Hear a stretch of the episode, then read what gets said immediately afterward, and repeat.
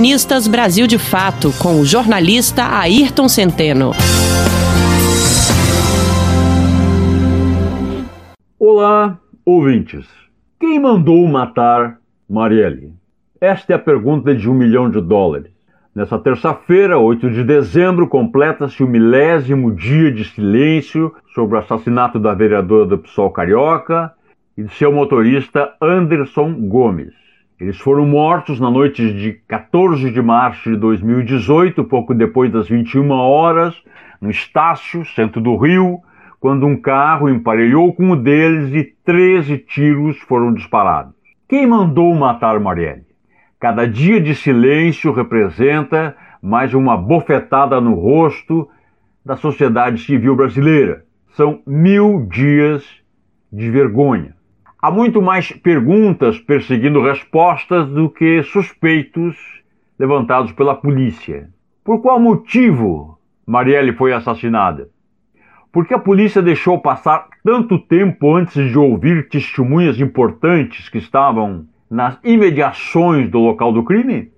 Policiais teriam obtido imagens relevantes do dia do atentado que acabaram perdidas. Foi isso mesmo? Por que a polícia carioca demorou um ano para chegar aos suspeitos? Os ex-policiais Rony Lessa e Elcio Vieira de Queiroz, presos, e apontados como os assassinos negam até mesmo a autoria. Não disseram nada mais além disso? No local do crime foram encontrados oito cartuchos de um lote UZZ-18, munição exclusiva da Polícia Federal. A PF já sabe como lote foi parar nas mãos dos assassinos? Lessa era vizinho de Jair Bolsonaro no condomínio Vivendas da Barra. Segundo o site condomíniosdobrasil.com.br, o Rio de Janeiro tem 21.506 condomínios. O fato do suposto assassino morar a poucos passos de Bolsonaro, uma possibilidade em 21.500, entra na conta das coincidências?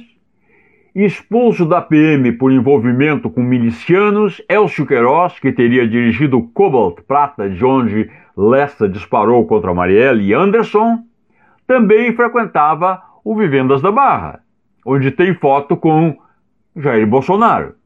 Casualidade?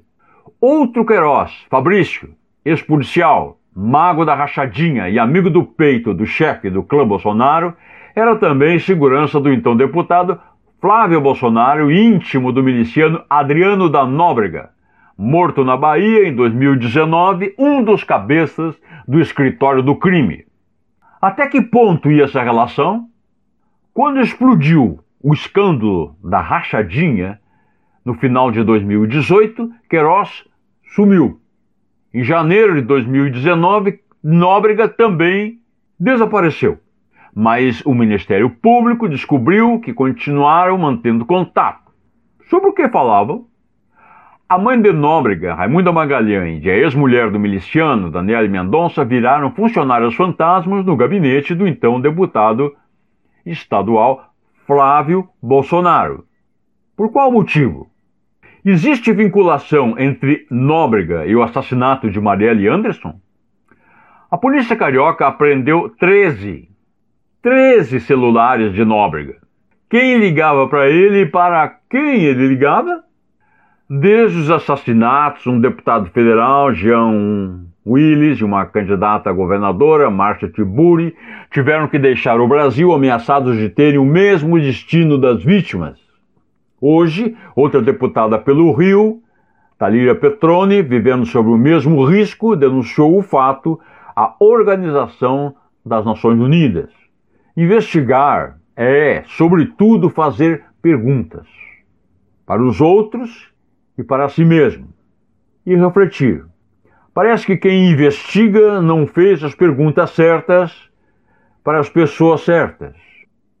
Se a polícia não obteve as respostas fundamentais, é necessário que outras perguntas sejam feitas, não mais sobre o crime, mas sobre a própria polícia. Não fazê-las custará muito mais vergonhas para uma democracia já anêmica como a nossa. Você ouviu o jornalista Ayrton Centeno.